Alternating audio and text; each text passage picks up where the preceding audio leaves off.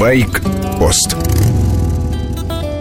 Профессия водителя требует душевного равновесия и трезвости. Алкоголь легко обнаружить тестером. С душевным равновесием дела обстоят хуже. По утрам тысячи водителей, истерзанные мнимыми и реальными проблемами, поворачивают ключи на второй космической и летят на работу. Неприятный разговор на работе или проблемы в семье выливаются в ДТП. Автомобилисты могут просыпаться на ходу. В своих железных коробках они едят, пьют, курят и обретают, в конце концов, душевное равновесие. У мотоциклистов такой возможности нет. Управлением постоянно заняты не только руки и ноги, но и корпус. Поэтому утром перед поездкой полезно потянуться, размяться. А если болит голова и хочется кого-то ударить, лучше сесть на метро.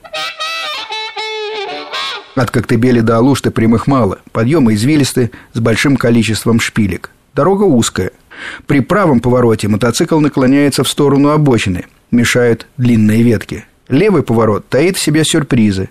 Наклон ведь в сторону встречки.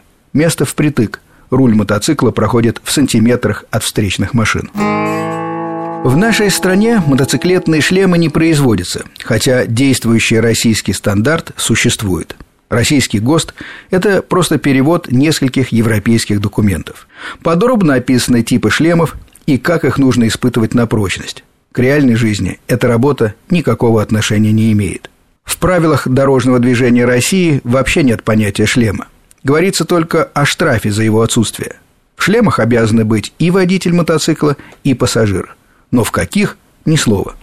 Это означает, что любой человек с арбузной коркой или половинкой старого меча на голове строго соблюдает правила дорожного движения. С вами был Сергей Фонтон-старший. Если вас интересует жизнь мотоциклистов и их отношения с окружающим миром, включайте приемники по воскресеньям в час дня и принимайте участие в новой программе «Байк-пост».